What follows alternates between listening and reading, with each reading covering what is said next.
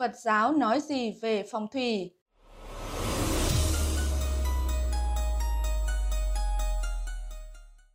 Ngày nay, thuật phong thủy được sử dụng và ứng dụng rất nhiều trong đời sống của con người, đặc biệt là trong việc lựa chọn hướng và không gian, sao cho phù hợp với mệnh ngũ hành của từng người, với cả người còn sống và người đã khuất.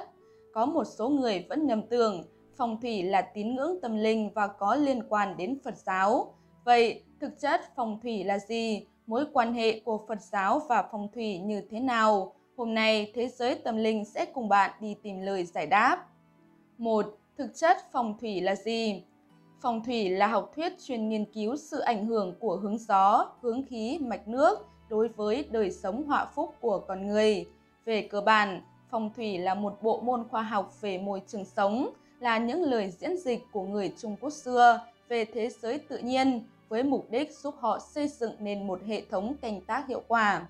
Giống như mọi ngành khoa học kỹ thuật cổ truyền khác ở Á Đông, thuật phong thủy cũng dựa vào dịch lý, thuyết âm dương ngũ hành.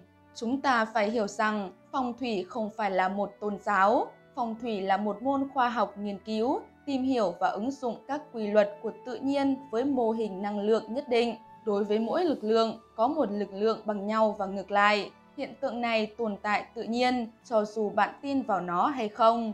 Chúng ta phải tôn trọng và hiểu rõ cách thức của tự nhiên. Khi chúng ta sống theo các quy luật của tự nhiên, chúng ta có thể tiến bộ và phát triển tốt hơn. Đây là mục đích cơ bản của phong thủy. Ngày nay, rất nhiều nước tiên tiến trên thế giới đã có những cơ quan nghiên cứu về phong thủy và những quan điểm của phong thủy đang dần được chứng thực bằng những luận điểm khoa học. Ví dụ như dùng khoa học từ trường từ lực để thuyết minh nguyên lý phong thủy. Thuận phương vị với từ trường và ngay điểm tập trung của từ lực thì có lợi ích đối với thân thể và trợ giúp cho tâm tính con người. Hay quan điểm, nằm ngủ quay đầu về hướng Tây sẽ gặp ác mộng, đã được các nhà nghiên cứu giải đáp cặn kẽ. Như vậy, các kiến thức phong thủy chủ yếu mang đến cho chúng ta cơ hội được sống khỏe mạnh, hạnh phúc, sung túc, bằng cách gìn giữ và duy trì một cuộc sống hài hòa với môi trường xung quanh. Hiểu biết về phong thủy có thể giúp chúng ta tự đặt mình vào những vị trí có lợi nhất trong môi trường sống.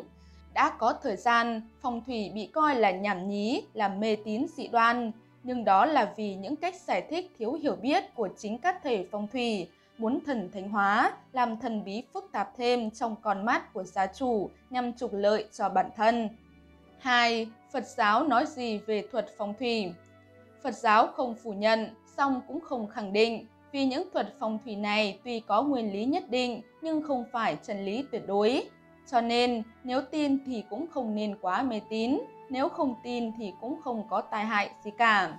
Cho nên, Đức Phật Thích Ca Mâu Ni răn cấm các đệ tử không cho làm các việc như xem tướng, chiêm tinh, phong thủy, bói toán, song cũng không phủ nhận sự tồn tại của những thuật này. Có thể nói, phong thủy chỉ thấy được cái trước mắt chứ không thấy được cái lâu dài. Chẳng hạn khi làm nhà, ta coi hướng đất, hướng cửa, đặt cây xanh chỗ nào, hồ nước chỗ nào. Việc sắp xếp bày biện căn nhà hợp với quy luật vận động của thiên nhiên sẽ làm cho những người sống trong căn nhà có sức khỏe tốt, tinh thần phấn chấn và do đó làm việc gì cũng thuận lợi. Tuy nhiên, ở trong ngôi nhà hợp với phong thủy, nhưng chúng ta không biết tích đức, không làm những điều thiện mà trái lại, làm những điều xấu xa độc ác thì không thể nào có được may mắn trong cuộc sống. Ngoài ra, theo triết lý Phật giáo, nhà cửa, cây cối và tất cả những gì tồn tại quanh ta đều là hư ảo, không có một giá trị chân chính tuyệt đối nào.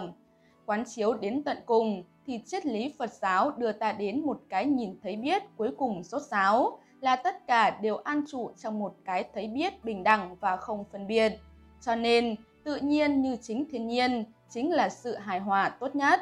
Tóm lại, người Phật tử phải lấy sự tu học Phật Pháp làm căn bản, người xuất gia phải lấy Phật Pháp giáo hóa khai đạo chúng sinh làm chánh niệm. Còn những thuật như phong thủy, tử vi tướng số sẽ làm lãng phí thời giờ, trở ngại việc tu học, cần phải tránh xa.